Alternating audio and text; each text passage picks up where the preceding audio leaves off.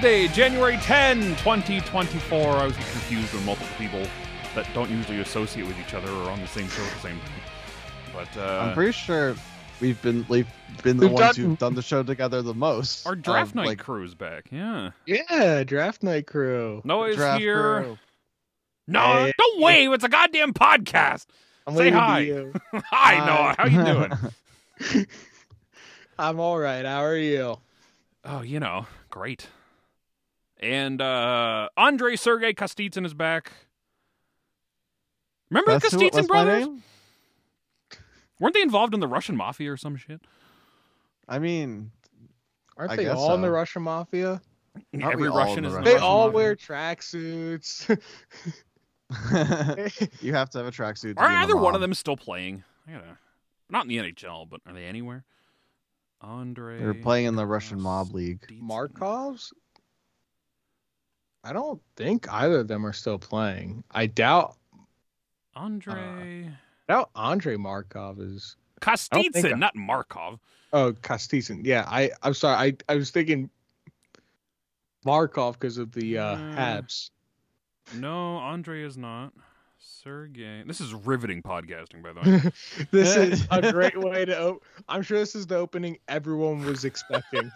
Yeah, We're there's gonna talk no about other news. the to Kostitsyn brothers here in 2024. There's nothing else. Wor- nothing else newsworthy happening in the Flyers. Doesn't uh, look like either one of them have played since 2021. makes sense. I didn't know there were two of them. Yeah. I knew about Andre. Andre was a uh, Canadian and Kostitsyn was a Predator, I believe. They both played for the Canadiens at one point. Look at that. Hmm. Nashville Predator, I should might, not just a Predator in general. But I mean, I guess he could be if he's Oh. part of the mafia. But you, uh, can we like get on with the show before we? yeah, I'm about to like. I'm not to make a transition, and then you start saying, "Oh, they were both on the Pred- on the Canadiens." Like- Anyway, I guess we do have to get into the the big news. yeah, the Flyers are playing tonight. Yeah, Canadians, I guess, news. but who could It is- possibly care? it is the uh, debut for Jamie Drysdale. I gotta get my note, my notebook back out. Of course, also, of course, as you all, Drysdale. Ah. I was calling him Drysidle on friggin' Flyer on Tuesday. so- don't worry. When we get Leon Draisaitl, it's gonna be so hard to, to Oh, God, say. it's gonna fuck me up even worse. Drysdale, Drysdale, Drysdale, baby Drysdale. But uh, obviously, we got Jimmy Drysdale and a second round pick in 2025 in exchange, uh, well, from the Anaheim Ducks in exchange for uh, Cutter Gauthier. As you all probably know, No, I didn't hear. That's the first. you probably heard about it Wait, by what now. the fuck? I mean, this is the third show I've done about it. So, and the saga keeps continuing oh god, by what a hour. Yeah, bunch of It dumb shit. I'm over it already. Just move on. Uh, everyone shut up and that he's not involved. I mean, uh, Cutter was on an Anaheim podcast or was interviewed for an Anaheim, uh, interviewed by someone associated with the Ducks. And I guess his whole, uh, when he was asked about his reasoning, he said that he's going to keep it between him, his family, and his agent. And of course, there was that that one comment he made saying they're going to or I guess his agent said where they're going to take the high road by not telling anyone at all, which I don't know how not telling the people who drafted you and wanted to sign you to an NHL contract why you don't want to be on their team and then avoiding them by just never showing up, never calling them back, telling your college coach to go out and tell executives to go away doesn't exactly sound like the high road. It sounds like a honestly, it sounds like a child having a temper tantrum. Locking Yeah, himself It feels, room. it feels kind of uncomfortable. Just, I, I'm actually kind of surprised how quickly ahead of it the Flyers got, as they did when the news came out, because now it this this is what the perspective lives with like Cutter Gauthier because now he's just not going to talk about it, and the Flyers are being as transparent as possible, which is kind of a breath of fresh air uh, It really to is. the Fletcher regime. Well, I think they were it's- united about it. I don't know if they were transparent. Well, they came out with their united I mean- group of "fuck you, Cutter Gauthier, get off my team if you don't like it here," and all this, you know, homerism, rah rah bullshit. But at the end of the day, you know, he's gone. We don't know what happened. We don't know what. but happened. I do So- think it's I think it's pretty telling that with all the stuff that has been said, no one like Cutter's agents, none of his advisors, no one associated with Cutter Gauthier has refuted anything the Flyers have said. I think Kevin Hayes is the I- only one. Well, the only thing that they refuted, Cutter did mention that uh Cutter did mention on the uh in the interview that Kevin Hayes did not sway his opinion in that he thinks what happened, which I agree. No shit. yeah, There's no every- way a conversation with Kevin Hayes changes your entire direction of your professional career. At the end of the day, even if Kevin Hayes went up to him and said the Flyers are the worst organization, Which I'm ever, sure he Tortorella did, by the worst- way. I'm sure that conversation happened. If they talked, Kevin Hayes probably said this Tortorella guy and the Flyers are a bunch of assholes. What? Yeah, Wouldn't doubt that but at for the a end of second. the day, at the end of the day, it was Cutter Gauthier's decision. Yeah. and it was his alone. Yeah. Whatever Yeah, he's a big boy. whatever reason it was for, uh, there are a bunch of rumors out there. Uh, some of them that it was Tortorella. Uh, apparently, uh, he he wanted a contract after his freshman year at BC ended. that seems to be the theory that Danny- I buy the most. Is- Yeah, I The 'Cause I was Flyers read- didn't want to sign him because they didn't want overages. And then Gauthier took that as well. They don't want me, and then he threw a tantrum and that went, you know, radio silent since. That seems to. That's the story that I buy. Is that Yeah. there was just this was not one party's wrongdoing and the other one fought. Like th- everybody was at fault here. The Flyers front Yeah. office was idiots for not signing their top prospect to matter, and you know somebody broke that down. I think Mike put it in the uh, freaking Flyer I, chat. yeah, I think I saw someone was like broke it down. It was like eighty k or something like that. Like- Ridiculous. for a comp- for an organization that's worth over a billion dollars. They can't pay some pocket change. They had no problem retaining half of Hayes' contract to move him, or buying out DeAngelo, or fucking bringing on Cal Petersen. But eighty thousand dollars as an overage, you know, for your top prospect right then and there—that's bullshit. Bullshit. Yeah, one- One of your It two did also pieces seem like- future. I also I gotta wonder if part of it might be just not wanting because um well I think his the last game Boston College played was I think it was March 11th and I'm pretty sure there were only 16 games left in the season and I mean from the Flyers perspective I kind of get that I- I don't know if this was at all part of the thought process but like he would have burned off a year of his ELC to play the last 16 games of an entirely lost season. Like it's not like like I'm sure that if the Flyers are in the hunt for a playoff spot, like if they were a point or two out and like you have 16 games left, because let's let's be real here. I mean, they did that with Attard and Brink, though. Signed him late in Yeah. the season. They burned a year off and made it. And Cutter Gauthier is arguably more important to the success of the franchise than either Brink or Attard are. that is true, but but Cutter Gauthier is going to get a bigger second contract than Brink or Attard, probably combined. If we're being completely honest, Yes, you pay your good players money. That's how this I- league I'm not- works. What the I'm hell's one say- more year of an ELC? I'm not saying that it was. I'm not saying that you don't pay him, but I'm just saying that they would that they might want that extra year of him being on his ELC when I believe if if he had signed his ELC because I saw in an, an athletic article that when he called after the World Championships to say that he didn't want to play for the Flyers anymore, that Danny Briere and all thought that he would that they were going to sign him to a contract then. So it it seemed like they were okay with signing him in May, although I think the overage still would have happened then because I thought I saw it would have if they signed him after July 1st, then the overage thing wouldn't have mattered. I don't I'm not 100% Didn't sure the on that. Flyers have like over a million dollars in overages last season anyway? Yeah, I don't know. It, I it forget what the, it was like 1.2 million or something because Chuck Fletcher's a goddamn moron. I I did I I was I was talking to someone on Twitter, uh, not a Flyers fan, and and at one point he's like, "Well, what kind of a rebuilding team has cap problems?" I'm like, the team who just had Chuck Fletcher hired for over four years. That's like it's it's not that hard. It- you don't need Scooby Doo to figure that one out.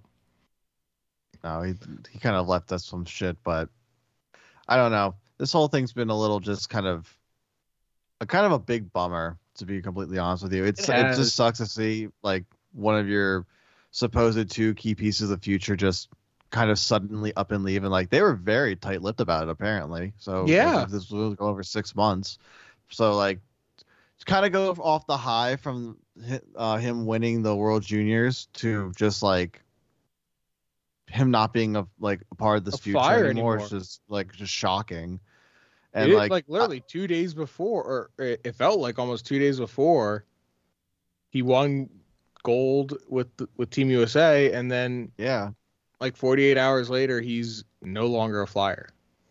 yeah, it's kind of crazy. I just like I, was starting to kind of finally feel the like oh like this this could be happening this could be something good for the future soon when I like seeing like them celebrating and seeing how he was playing it's just kind of like kind of took the like the wind out of my sails a little bit for that kind of like future excitement so now it's like question marks for Yeah, you know the future I do think I do think that um well I will also say going back to that whole tight lip thing, um I I just saw someone reposted an old uh an old article I think from the score where it said for the Flyers it was around the draft and it said for the Flyers the only uh untouchable is Cutter Gauthier. yeah I, I saw that And, like, too. And seeing that and and knowing now that they tried to trade him for the fifth overall pick, it, it's kind of funny. It, it- like objectively, that's pretty funny. I think did Drysdale just get his first goal as a flyer? No, Oh, I think it was Morgan Frost. Frost. That's Frost. Morgan Frost just scored on the power play. I I Hmm. thought that I saw, I thought I saw um Jamie Drysdale. I'm like, Did holy Drysdale shit! have to pick number Drys- nine, by the way? Can we not have just left, leave number nine and 47 just in the dirt for a little while and pick a different number? He's, he's trying to. Do we have uh, to immediately go back up. to number nine? I do think it's Oh, kind so- of uh Jamie Drysdale's first point though. He got Yeah, an I was about assist on um I do think it's kind of ironic that uh the the first game with a number 9 this season is on Pride Night Yeah. And Marc Staal's sitting too. and Mark and Marc Staal's sitting. Like It is, Zamula's uh, playing. They're doing 7D. And Marc Staal's sitting in the goddamn press box. And I kind of feels kind of nice a little bit. Speaking of oh what I think it was Money Puck uh, or I, I don't remember maybe it was Puckopedia I don't remember but some I saw online or on Twitter that this one site had I think they were showing time on ice for Columbus defenseman from last night and they had Provorov's name in like rainbow color and uh, rainbow letters. Oh, fuck off, dude. That's kind of funny, actually. It was kind of funny. Yeah, Pride Night. Uh, they did some. I'm gonna pull up the uh, press release on this one, but did not wear jerseys. However, No.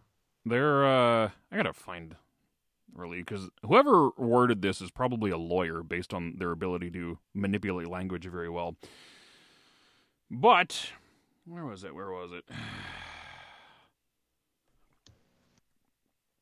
Uh, uh, uh, uh, Flyers charities will host an online auction featuring a number of autographed jerseys along with Pride themes items. And I went, wow, autographed jerseys. That's weird because they didn't say the word jerseys. They did not have them, but they did get around to that loophole by Lawton, Farabee, and Atkinson made a visit to the Mazzoni Center today, maybe yesterday, Yeah. sometime. And those jerseys are listed on the auction, and they are Pride jerseys. Mm. So they technically kind of sort of wore them. Yeah, they I- wore them the I'm best way sure- they could. And for some think reason, Nick lot of Deslauriers' them- jersey yeah. is listed. I don't know why, but uh, He's not even playing. he didn't even wear it. He wasn't even at the event. Huh. So Well, they, wait, how many uh, flyers were at the event? Three. It was Farabee, Three? Yeah. Lawton, and Atkinson. Okay, I, I thought you just said three. yeah. How many jerseys are up for auction? Four. Four. Okay. Atkinson, Yeah, that Farabee, is- Lawton, and then for Nick Deslauriers for something. It must be last year's, I assume. Maybe. I wonder if he was supposed to do that, but maybe he got, maybe he I don't Maybe know, he like got sick or something. His fucking I don't know. CTE kicked in and wasn't allowed in the building. Jesus Christ. Um. So I, I hear Trevor Zegras is uh. Gonna be a flyer. Uh, in the- yeah. no, well. I mean, they pee together, hope, but- don't you know? They pee together. Him and Jamie. York, York, all of them go to a con- like country concerts together, Yeah. all dressed as cowboys. I want This is- nothing more than Trevor Zegras to play for John Tortorella. I want I it think so be bad. Kind of that would objectively be funny. yes, it'd be great. Oh my god, imagine in like two in like two or three years, Matvei Michkov and Trevor Zegras both pull off of Michigan in the same game, and you ju- they go up to like the press spot. Like I'm sure John Tortorella is by then is like a, in a managerial role. They go up to John Tortorella in the press box, and he's seething. He's just like sitting These there, damn like, fucking kids, they're ruining the game. slamming his fist. God fucking damn it! I do wonder. I I truly do wonder, like, because uh, obviously I did. For everyone who who did see my the article I put out at the day after Christmas about the possibility of John Tortorella, maybe in the near future, uh, shifting into a managerial role with the Flyers and leaving a vacant spot as head coach. But um, if John Tortorella is here when Matt Michkov, uh, if John Tortorella is the head coach when Matt Michkov comes over, whenever that may be, and Matt Michkov scores a goal by pulling off of Michigan, is John Tortorella gonna actually like? Would he sit him? It's bold of you to assume that Michkov's ever to play for the Flyers, but you know, I uh, I don't know. I don't know what he would do. I mean, you don't, you don't have much choice. I think the that's the thing about Drysdale that's going to be the most interesting is here's a young, smaller offensive defenseman, and Tortorella does not like young, small offensive defensemen. I mean, he's been pretty physical today. he like they're- banished Emil Andrae to the AHL. Ronnie Attard. I mean, he, Ronnie Attard and Zamula are taller, but they're slightly more offensive, and they've never been given opportunities. Cam York, I mean, has fought tooth and nail just to get where he's at right now. Oh, yeah. So the fact that they basically cannot afford to fuck up Drysdale at all, it's going to be No. interesting. This is this is going to challenge Tortorella a little bit. It'll be interesting to see like what the lineup kind of is by the time trade deadlines happen with like Risto, Seeler, or Walker. They're just going to keep them. You have to all. match. I gotta imagine. I I wouldn't be surprised if they all stay. I I I wouldn't be surprised. I would put money that the only thing they do on trade deadline day is extend Sean Walker. Oh God. That'd probably be like the worst thing they could do. It'd be probably as unproductive as last year's trade, or yeah, last year's trade deadline. With I I called people. I called some people on my phone. I made Well, we had a deal seventeen phone tr- calls today. We had it. Here's my log. You can look at it.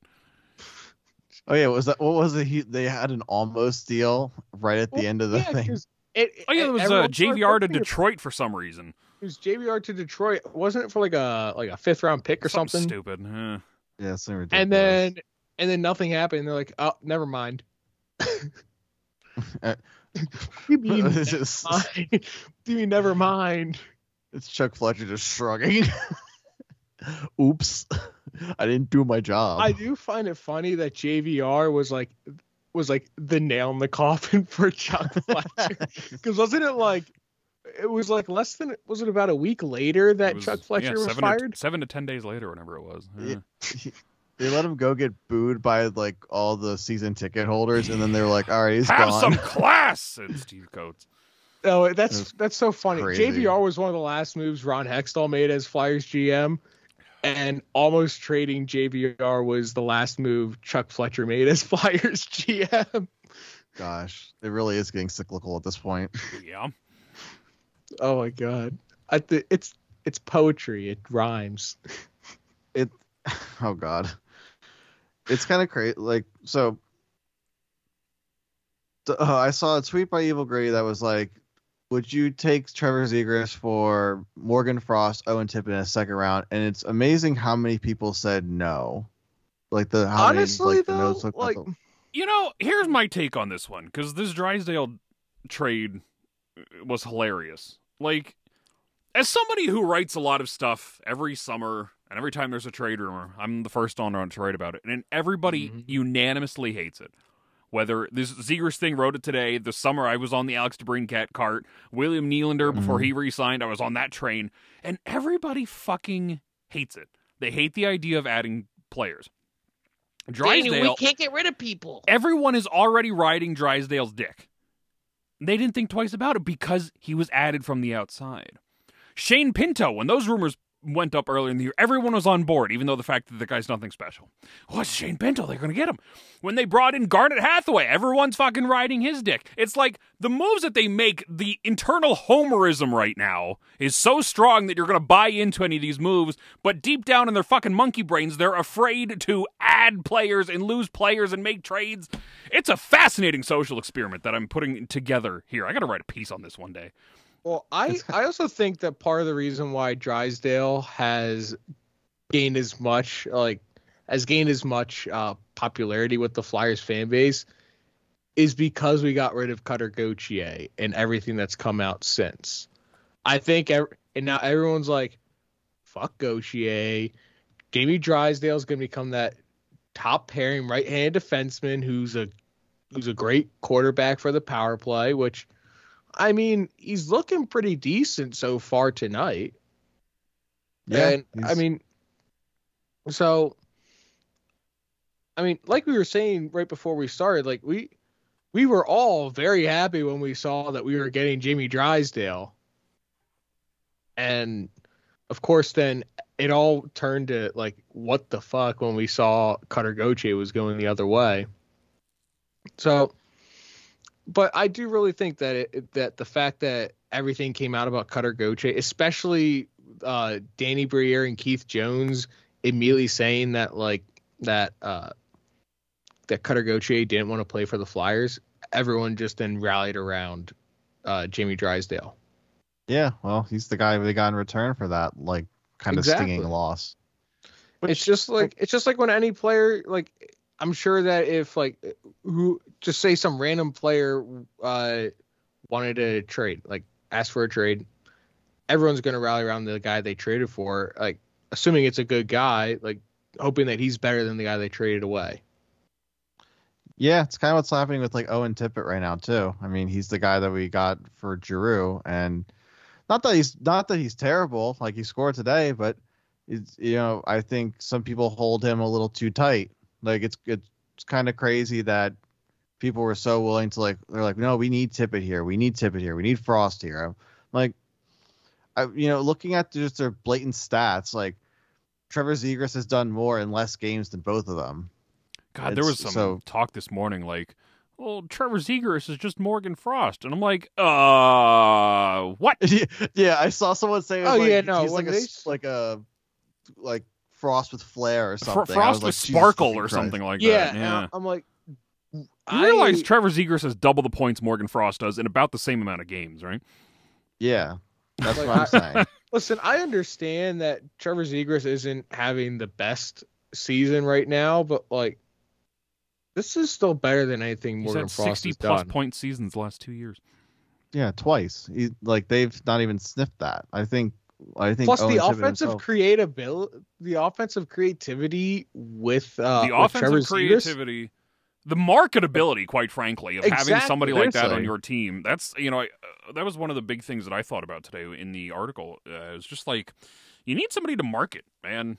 Especially with Cutter Gauthier gone, you need a young guy that's going to come in and be a pillar in a franchise and somebody to establish. And Zegras is the guy, and you got the Like- friend connection.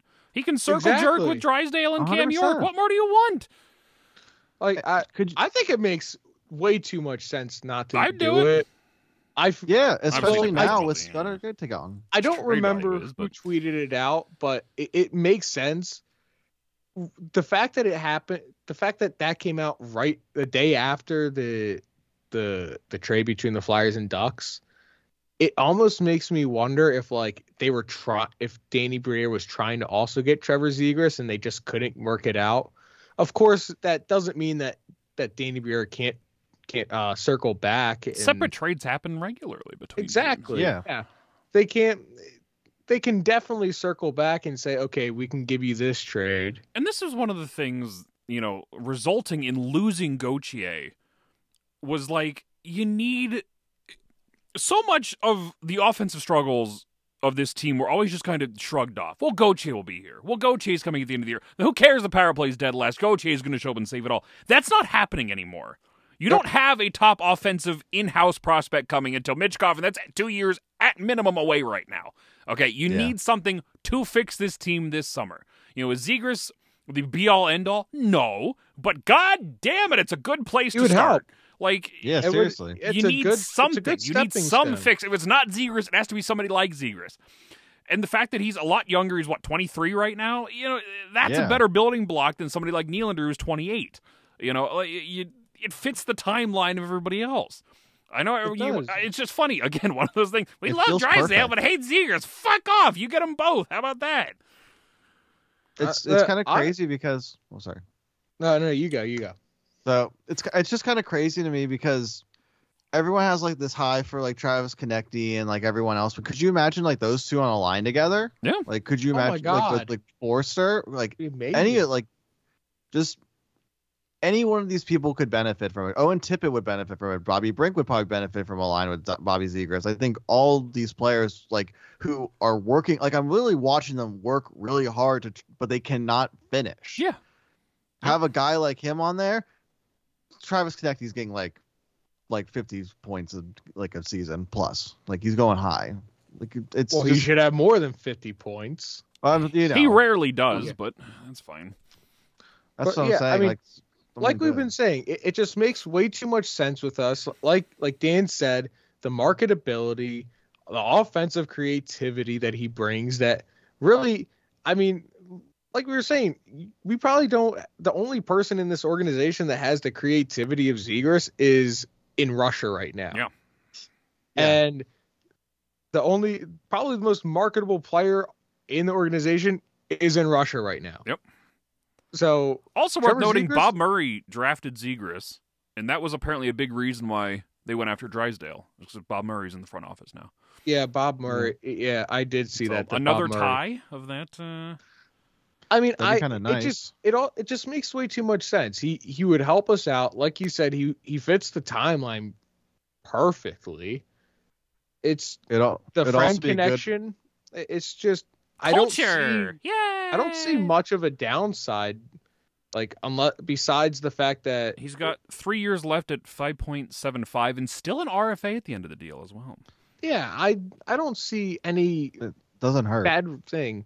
The only bad thing would be what would be going back in the trade, but And even then, You you have to justify that at some point. You don't have do. You need that help. You have to put assets out to get a player back one fucking way or the other. And Zegras makes a lot more sense than pretty much anybody else on the market right now. Exactly. hundred- Maybe Anyone Elias on Pettersson. If those negotiations go south in Vancouver, maybe you can consider that. But Zegras is the first like substantial name that's out there this summer. This is a shit free agent pool, especially now that Nylander's gone, and the RFA market is pretty goddamn quiet outside of Elias Pettersson. If those Yep. y- y- like if Pettersson resigns, you're fucked. You know, you need somebody right now to fix this, and Zegras makes a ton of ton of sense. And the fact that they just had those communication lines open with Anaheim, another round where you can revisit and be like, okay, what prevented us from adding this guy before? Let's talk about it now. You got two first round picks this year, you got two second round picks this year, you got your first next year, you got two seconds next year, and you got the trade deadline coming up with Walker, Seeler, Staal, whatever else you mm-hmm. can get from there. You're gonna have assets. There is no, and you've got a fucking an AHL team's worth of NHL players that you refuse to fucking use right now. If Ollie Lycksell doesn't have a chance in the NHL with the Flyers, trade the fucker because some team's going to use him properly. He's going to succeed. Like I just don't see a downside to this Zegras thing, other than Exact- people are just fucking ridiculous on it. Yeah, It I would mean, also be a good opportunity for like the front office to gain some like much needed good faith with not only when all. was like, the last time well- this organization made a trade like that? That's what I'm saying. Like, do something like that. You have most. of- like, Ironically enough, most it was Danny fan back. in 2007. I guess Pronger came in 2009, but even that, I mean, fuck. well, Danny Briere wasn't a trade. Yeah, it's true. I guess. It's it's still like a big signing. Like you Yeah. know, you don't have those really anymore. Who's the last big sign? Kevin Hayes, kind of JVR. technically. The, la- the big three were JVR, Hayes, and LeCavalier. And all three of those those were not last three. big names, and Lecavalier was 2013. So, you know, it's been a while And it was since you've. Uh, Old Lecavalier, like it wasn't even. even Kevin Hayes kind was of. 2019 already. It's 2024 now. Yeah, it's Nick Deslauriers was a big no. signing, I guess. no. Garnet Hathaway. Travis Sanheim was a huge signing. oh, fuck off.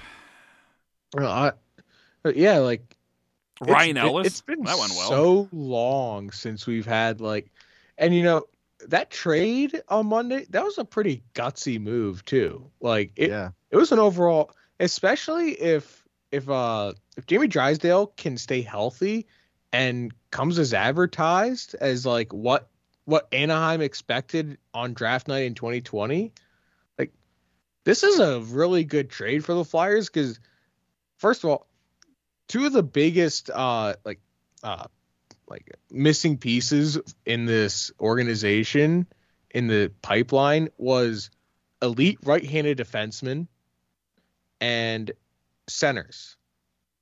We Yeah.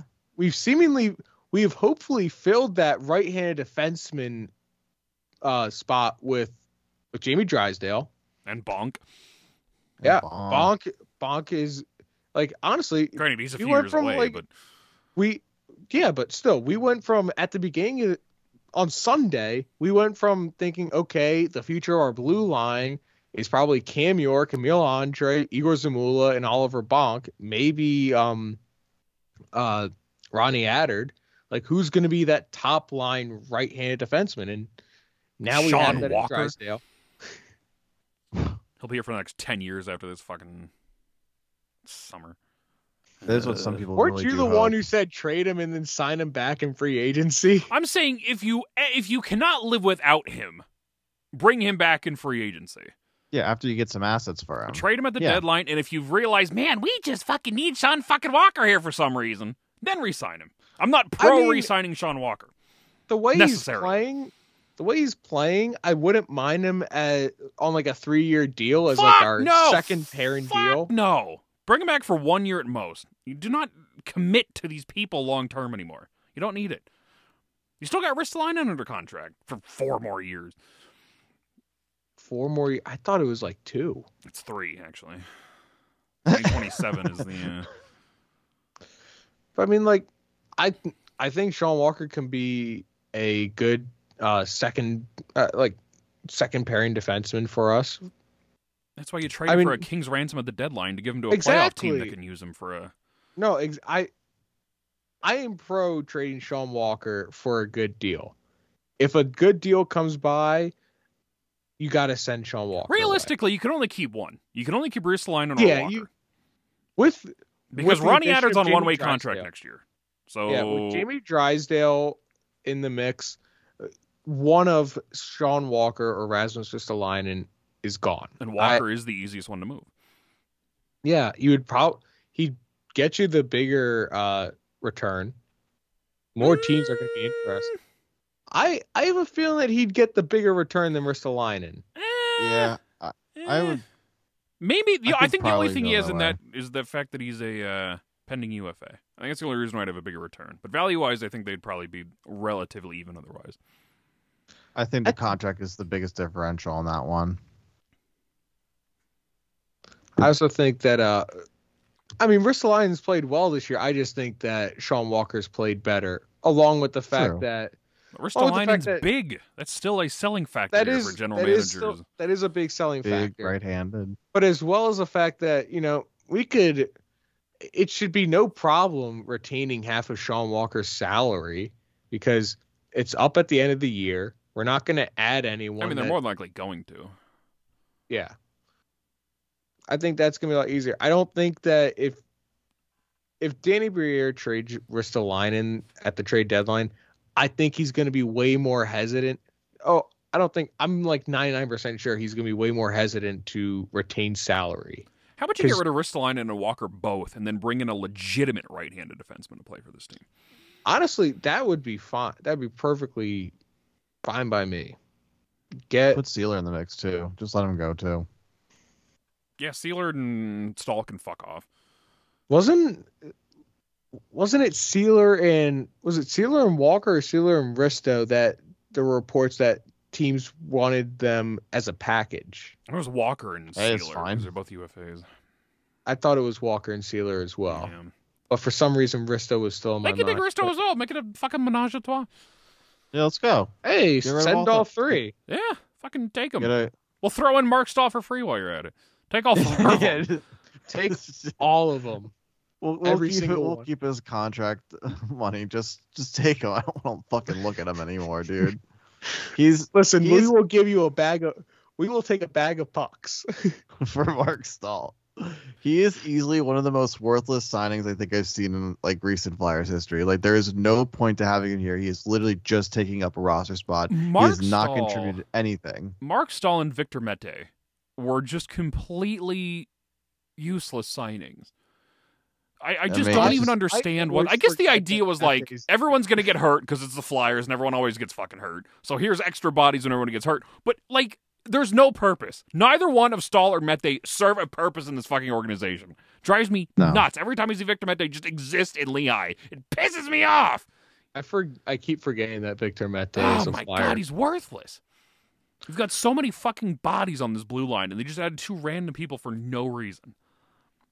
It's really is. a It Like, going to be honestly- interesting on this blue Honestly, line. like before before um before Staal and uh before Staal was brought in, before Staal and Mete were brought in, we we got Grans and Walker. Oh, Helge in Grans that LA sucks.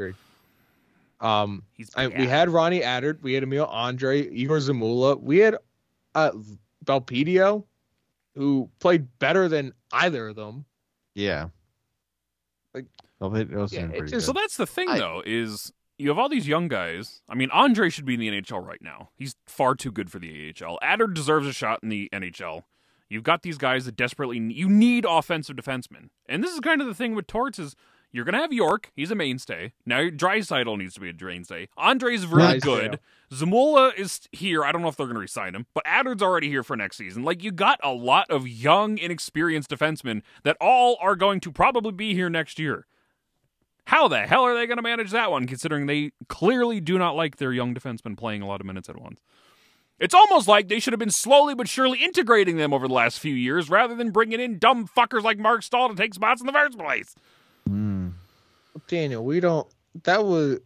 We don't do. We just got to uh, retain Nick Seeler for We don't year. do common sense here. I know we don't do common sense. That's the- That's that, that's the problem. We Remember, trade. we had Chuck Fletcher for f- over four years. Yeah. and then we had Ron Hextall before that. So it's we're it's we're trying to build the brain back up here, and we're not we're not doing the best of jobs when your first your first and only choice for GM is the rookie GM that was in Chuck Fletcher's. And then the first Uh, thing he did as GM was screw up Cutter Gauthier. Yikes! Do you think! Cutter Gauthier didn't, doesn't want to play because uh, Garnet Hathaway is 19? yeah, that's exactly why he didn't want to go. Yeah. Hey, it's between Problem him, his parents, and his agent. When Foerster demands a trade because Mark Stahl took 18. Why the hell was Foerster going to switch to 18 anyway? Exactly. Didn't he wear like? Wasn't there a number in the 50s that he wore in the OHL? I'm pretty sure he was I don't remember. 71 like most of his career at this point. I don't know where 18 came from. I found no visual proof of him wearing 18. Yeah, I I never saw a picture of him wearing 18. But He wore uh I like him with with 71. 71 is bet. a good number. I like that number. I want to get a jersey made, but I don't want to fucking have to change it. So he wore 52. That was his rookie number. But he's been 71 in junior, 71 with the Phantoms. 71 still junior. 71 in junior. He was 12 on Canada. But that's still not Yeah. 18. But like, yes. but also remember, Connor Bedard was number 16 for Canada in the World Juniors. So like, There's just there's zero reference of him where it looks like there was 17 maybe during his rookie season in juniors. But still that's 71. Like you got all the like what does 18 come from? yeah, that was I, I was so I'm confused. so mad about that one. Jersey numbers are stupid. Speaking of jersey numbers, do we just think that Morgan Frost is going to keep 48? Because, like, I, I'm, I just don't have a feeling that he's going to ever change. I think the, number. bigger question is what number is he going to wear with his new team next season? Yeah, seriously, he's There's not- no he- way Morgan Frost comes back, right? No, he. he- I- I, I don't mean, much see to how he some could. Flyers fans' I chagrin. mean, he's under contract. It's still an RFA, but I mean, there's no fucking way, right? I don't know why they re-signed this guy in the first place, quite frankly, knowing that this was the likely outcome. He didn't work well Yeah, with Torts last year. No shit, it didn't change this year.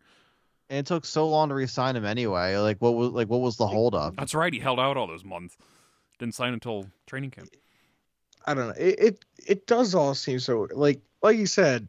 He held out for so long. He doesn't get along with Torts. That was That the summer didn't these change. fuckers wanted to give him like six by six on my Twitter mentions. That's right. Oh my god. Maybe if he lived in Michigan, he'd be just like Trevor Zegras. Just some sparkle. With Sparkle. Jesus like- fucking Christ. I was so angry when I woke. That was the first thing I woke up, checked Twitter, and the first thing I see is people saying that Morgan Frost is better than Zegras. I'm just like, just fuck Uh, off. it's like I don't know. At John any, Tortorella doesn't even believe that shit. I don't think at any point ever Morgan Frost was better than uh, Trevor Zegras. You know? Maybe for like the what two years that he was alive before Zegras was. Yeah. Maybe, yeah, he had a little bit of heads up there, but it's just, it's just, even if like you're going for a numbers thing, it's just all plain black and white right there. Like Trevor Zegras is the better option of most of their players, and we would be lucky to have him. But Especially, did you know that Morgan Frost had a two point per game pace in juniors during his D plus two year? Well, mm. you know that factors in completely now in 2024. Yeah. Well, hey, people are still writing on that fact. So I don't think, I don't think there should be any. Trevor right has played 200 NHL games. He has 53 goals and 146 points. Morgan Frost has played 187 NHL games with 32 goals and just 82 points. So almost double the point production in about the same amount of games. Literally, It- Literally. Yeah, I was looking these stats up earlier because I was so dumbfounded by how like many people were defending Morgan Frost over this guy, and I'm like, I I- just don't uh, I- understand the Morgan Frost homerism. I never have, granted, mm, first and I'm foremost. confused. But it's still people are going on the fucking cross to die for this guy. He has 13 points in 29 A games this year. This is the guy that was so indispensable, and it was such a crime and a tragedy against humanity when they were fucking sitting him. He's been playing for much of the last month. though He got scratched in Columbus, but like 13 points. That's the fucking guy. That's the guy we're fucking. I don't get it. I don't understand. You know, if they had marketed him as like a third line like scorer, okay, I could see that, but that's that's not what they're gonna ever advertise him as. They're gonna It they're doesn't gonna help want that people called him Claude least a Giroux Jr. for all those years. Oh my god. yeah, they overhyped him way too much. I guess, judging from the draft they drafted him in, I can not understand why, but I'm trying to at least like dumb my brain down enough to see the perspective of it. But it's just he it, he's so uninteresting. He's just he's there's He's like just a guy. And like, listen, I still there's wish a nothing guy- wrong. I There's- still wish we drafted Tolvanen instead of him. There's nothing inherently wrong with a 50 point middle six forward. Like, that's mm-hmm. fine. There's places for him. If he was on a legitimate team with offensive players, he'd probably be better right now. But like, yeah. every last forward this team has tops out as a random middle six 50 point guy. He's just another face in the crowd at this point, and he does not play defense well, which is the one thing that Tortorella gives a fuck about. Thus, he's on the outside looking in. This guy does absolutely nothing special. If you plopped him on Toronto on a line with, you know, Marner and Nylander, hey, you know what? Maybe he'd get to 100 points. But it's never going to happen here because he's not the guy, and the rest of this goddamn team sucks so bad that you can't make a star out of him here. So either you, ah, fucking, I hate this. I hate Morgan Frost. I hate the Morgan Frost fanatics. I hate him. It's very confusing. So it sounds like you really like Bill Meltzer. Oh yeah, we're best. Yeah, it's we're getting, we're getting They- everyone's they getting talk Meltzer about right him. now. You know he was on the show one time. I He actually did. For some reason, I didn't know that. I think he was the very first person that Anthony and I did our uh, interview series with. I Oh. remember. I, I think I remember. this was like I don't know, three, four years ago now, but I think I remember listening to that. because he talked for fucking ever. He sure likes to talk. He really does. The way he tweets sometimes, it's ridiculous. Okay. I kind of want him to block me just because that'd be so funny. I'm already Might be blocked him. by uh, Sam Carchidi, so I want to DM do to get him blocked by Frost for Rashidi? Zegras. I'm pretty sure it was something. I think he was going after Giroux after we traded him. I think I said something and he blocked me. Hmm.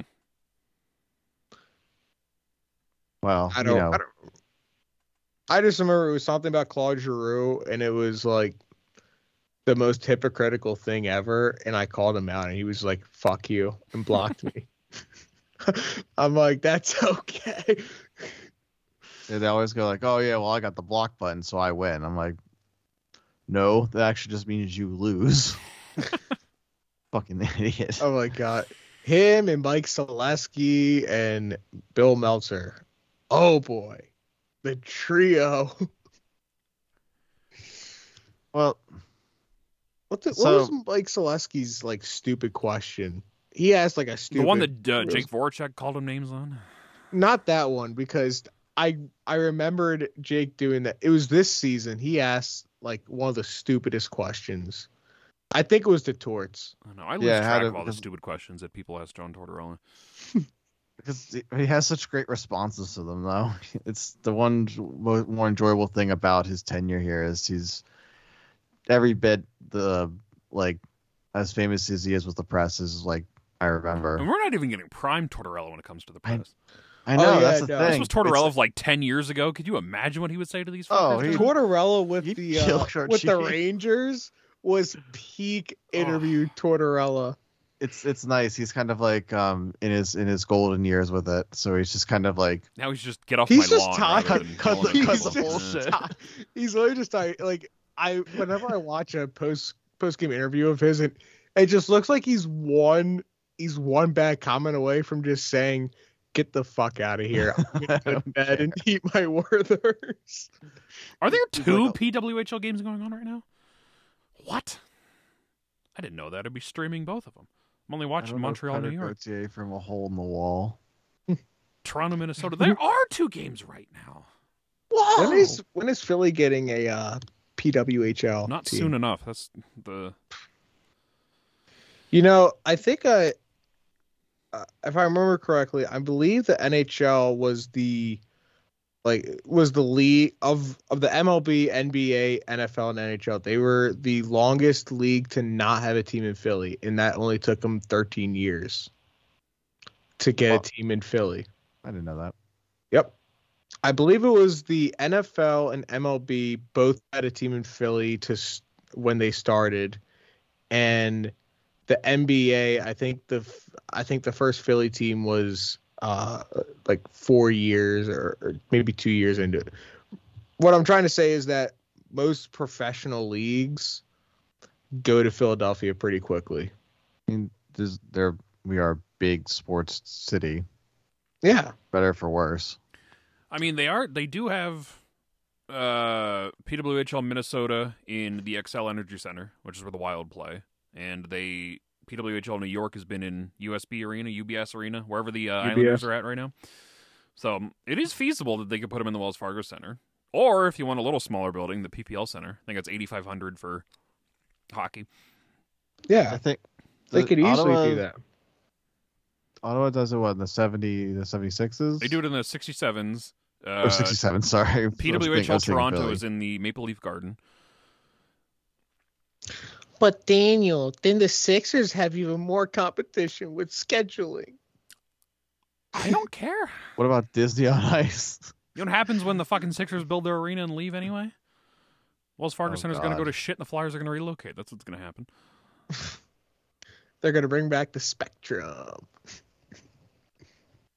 They're gonna. That's when they're gonna get the PWHL team.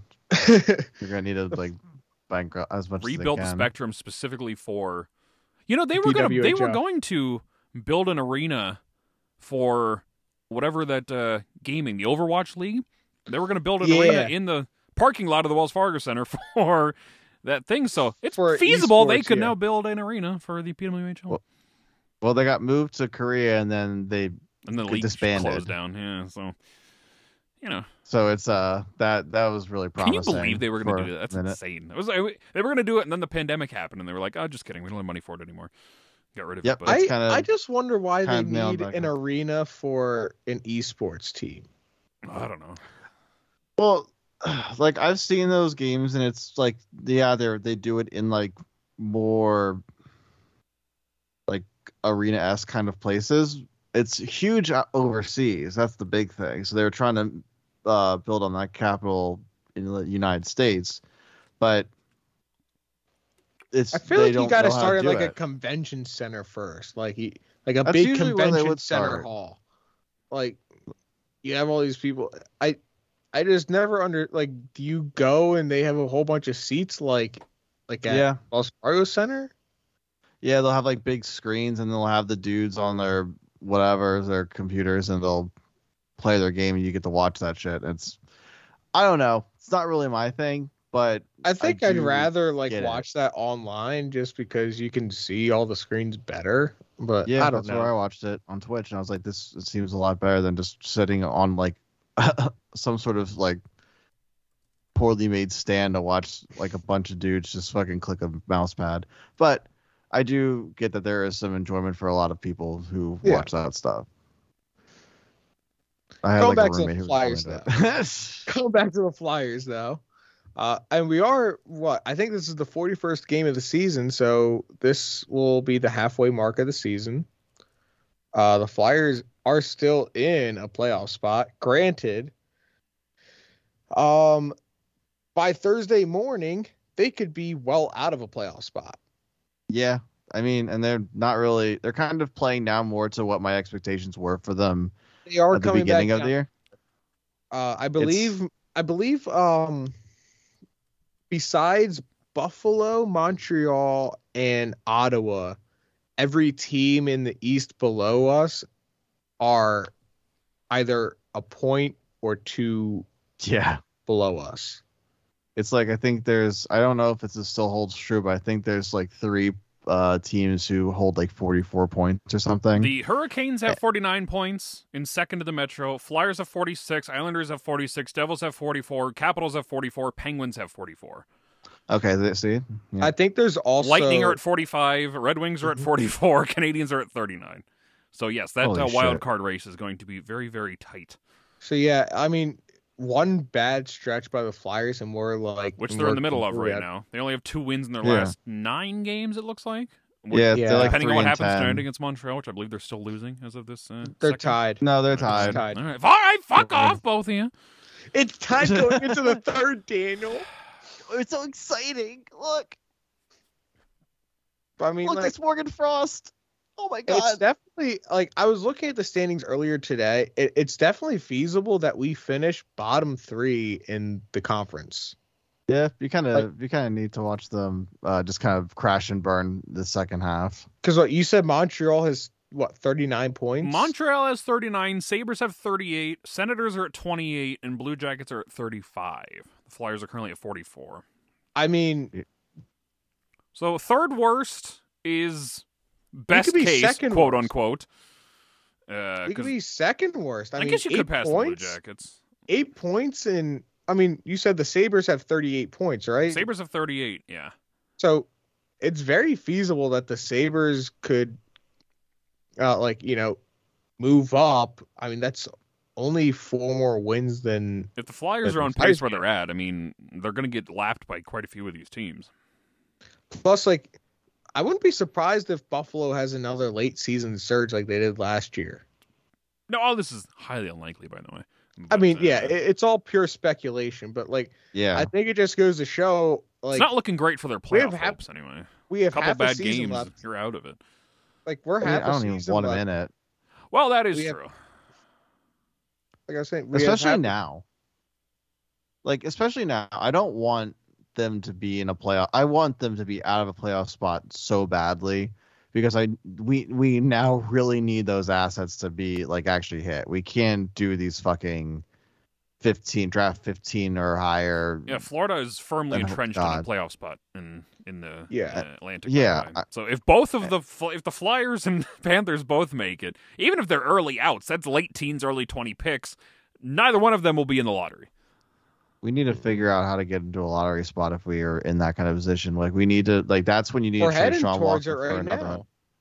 Well, I We're hope heading- to, I hope we get there. Well, here's the we thing: you're not going to get a lottery pick for Sean Walker.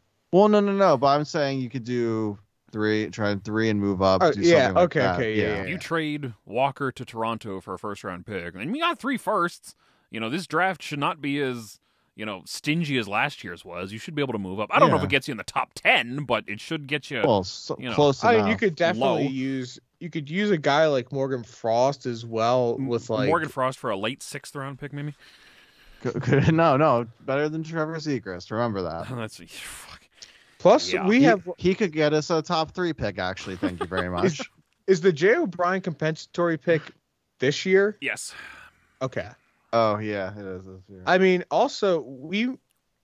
No, I'm I'm pretty sure we're only gonna have two because I believe the condition for the second from Columbus is that they can choose if it's this year or next year. Condition Columbus must decide after the 2024 first round is complete if they're sending a 2024 second or the pick is in 2025 second to Philadelphia. I wouldn't be shocked if they if they move it to 2025. Just to be dicks. yeah, just.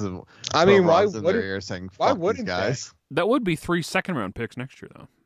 So I mean, realistically, you could use one of those second round picks with two. If we do get another first round pick to have three first round picks, we're gonna either have three second round picks this year or Can you three second round picks trade next year. Compensatory pick. I'm There's pretty sure you question for can. I think you can. I would assume you can, but Yeah, well, be because it's not like there's. It, it's not I gotta like Google there's that. a. uh It's not like there's a condition on it that you that you would have to Have to say it to use it. someone else. I almost spelled. You just get Jay O'Brien back. They just like ship him back, ship him off to you. Dude, We you want fucking deal with though. Did Jay O'Brien even sign with a team?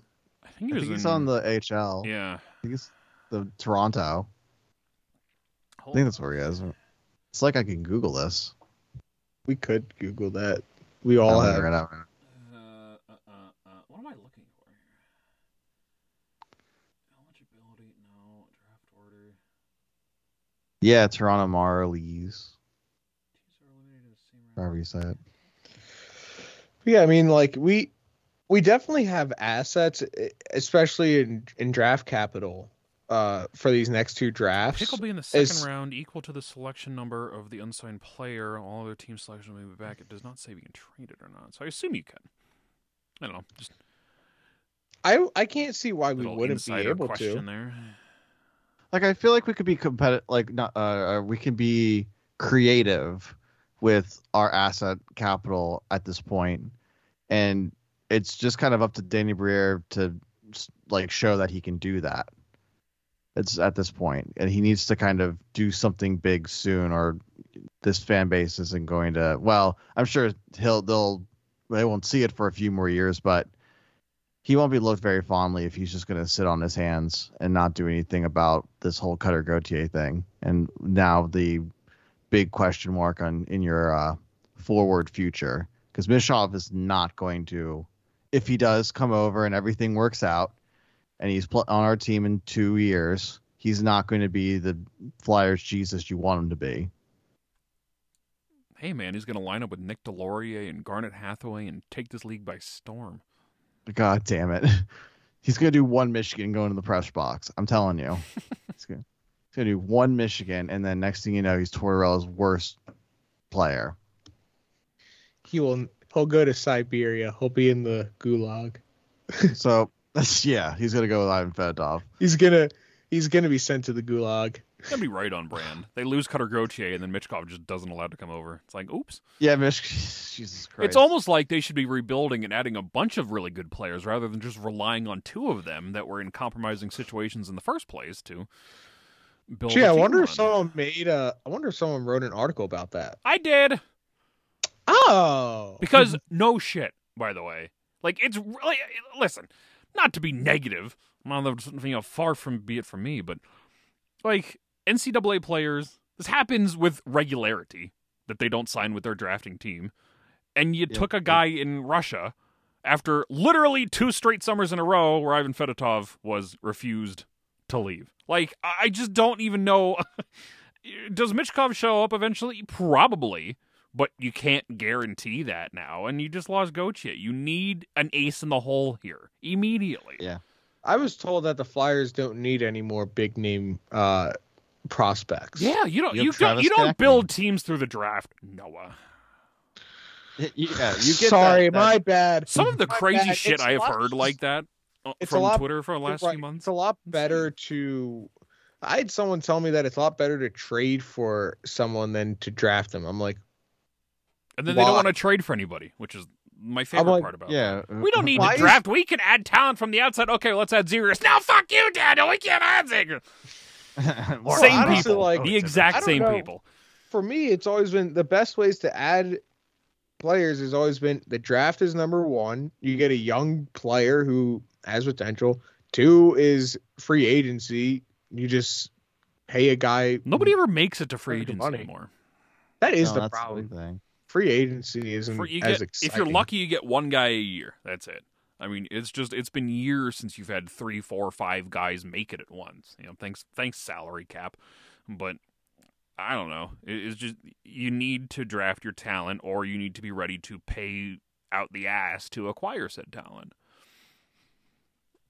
So, I mean, one way or the other, you got to do it. Whether Yeah. it's money or draft picks, and in this case, if you're doing it with Zegras, it's probably draft picks. But I mean, hey, by the way, Anaheim, let's leave it for them for a while. They have this previous, you know, core, the Zegras and Drysdale guys, that they're then moving on to add more talented young players to their team to see what works. It's crazy, right? wow, what a concept! Yeah, what a fucking novel concept. Huh? It's almost Yeah, like if you rebuild guys. properly, you can you can make shit work. Mm. It's fucking Wow, it's stupid. crazy I mean- to have options. Yeah. Wow, and now they're now they're fronted by. Luckily, we have fucking Carlson? Morgan Frost. Yeah, we could send him Morgan Frost. Let's just th- th- see. I would be ecstatic if we somehow one for one traded for Morgan Frost for Zegras, and people I know Twitter would be like, I'm gonna be here. I'm, I Oh my god, that would just be the best fucking. not be more alive in my life than I will be the day they trade Morgan Frost. I will be so happy. They're not going to trade him. Daniel's gonna drive him to the airport. And make Actually, sure if I have one flight. prediction this summer, they are trading Frost. There's no fucking way this guy's coming back. I can't see. There's why they no way. bring him back There's no way this I- guy's coming back. unless if he it's has an unreal second. Unless if he has an unreal second half of the season, I can't see them bringing him back. Even if he does, he's not coming back. There's no so way this working relationship between he and Torts is going to go on one more year. There's no way. no, Well, they had a they had a meeting. They had a talking in his office. Great. So you know it's better. It's better. yeah. It's, it's John okay. Tortorella it's okay. Asked to see his photos. Uh, no, we talked we talked about Babcock on the Christmas show. It's No, we He's- he's talked an to okay. Babcock. We talked sorry, to talk Babcock. too bad. Yeah. Bob. I remember Come that. on. No, you don't. Yeah, Yeah, you're right. it's a- Daniel, there's one You're thing I right. know, it's that you don't remember. Oh God, was Santa here? Who is this? that Steve. was enjoyable. I had I had a fun time on the Christmas show. I'm gonna say I can't wait to do it again next year. Hopefully, it's always a lot of fun. Ah, yeah. I love the Christmas show. It's great. He spends we do all year. He spends all year complains like, ah, I Fucking hate get so Christmas show. drunk. I- I get drunk as hell. and I get I get so sick, and I'm so hungover the next day. He's there's like, hey, It takes a full year to recover, and I don't drink much during the year because of it. But uh, Yeah. yeah, once a year, found- I, I can go all out. yeah. Yeah, you you should have seen him before my uh, 21st birthday. He he drank a lot more, and then he fucked up that day. And uh, So we had a Noah and Katie's birthday celebration a couple of years back, mhm. and I got wasted. fucked drinking. It was and then the next morning, I got my fucking COVID shot. Uh, God damn it, was. I was drunk. still drunk. I had to drive to Giant, still No. drunk, to get my COVID shot, and it damn near killed me. oh, Oh my fucking god. I was expecting to see you were invited to the funeral of Daniel Ash. God. Oh my god, I I R.I.P. think I had to shen, I had to show you a picture of uh Dan duct taped I taped my headphones to my head. because they kept falling off. God bless you guys. Oh my god, you Back s- the our drunk shows back in the day GM. used to be uh oh used my to be god, something. Now, now y'all getting one older. I went to. Oh, Jesus. If there's any of a time that this should be a video podcast, it should be right now. yeah, our drunk shows back in the day were uh, hell of a gimmick. Christ. Now I'm just old and sad and Now he just drinks a lot, s- asks where Steve is, and then he just starts pretending he's going to throw up, and then he falls out of his honey, chair. I was, it's not pretending. no, you All throw right. up after the show. Well, that is true. R.I.P. It is Billy after the show. dude. After Yeah. the show. Come on, Dan, I know this. Ah, God. and then Katie tells him to drink water, and I say no, you got to take another shot. And then every fucking year, somebody inevitably, or listeners go, he's faking it. Like, you don't understand Yeah. how much alcohol I put in my body during these shows. Uh, yeah. if you're- anyone you're is listening, like, aback. listen, like to anyone listening, I can attest that Daniel absolutely gets plastered every Christmas show. Yeah. It is. I've seen him drink all the drinks. I've encouraged the drinking. Yeah. I have encouraged the drinking. And you- you know he's not fake because he makes the sour face when it's a, a stronger alcohol. He's like, No, the best is the best is when it's something really bad. Like I think one year you had a different kind of peppermint. Uh, you had a different kind of peppermint. Oh, that uh, peppermint vodka alcohol. was great.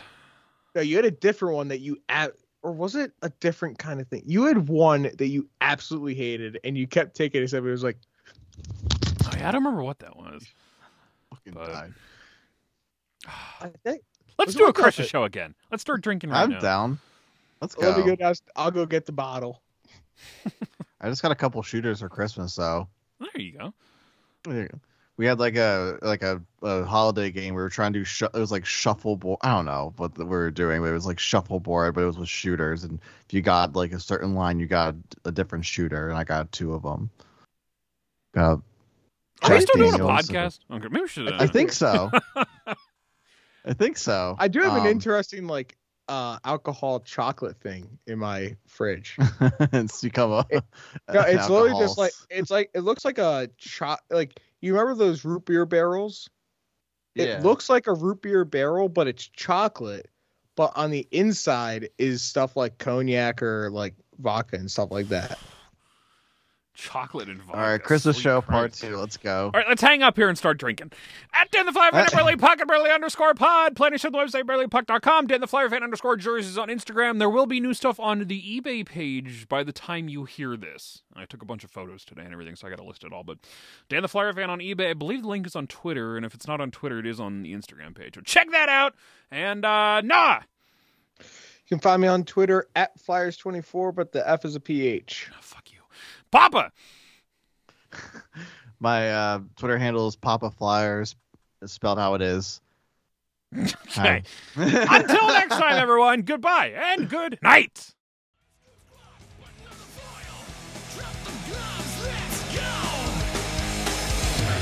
Drop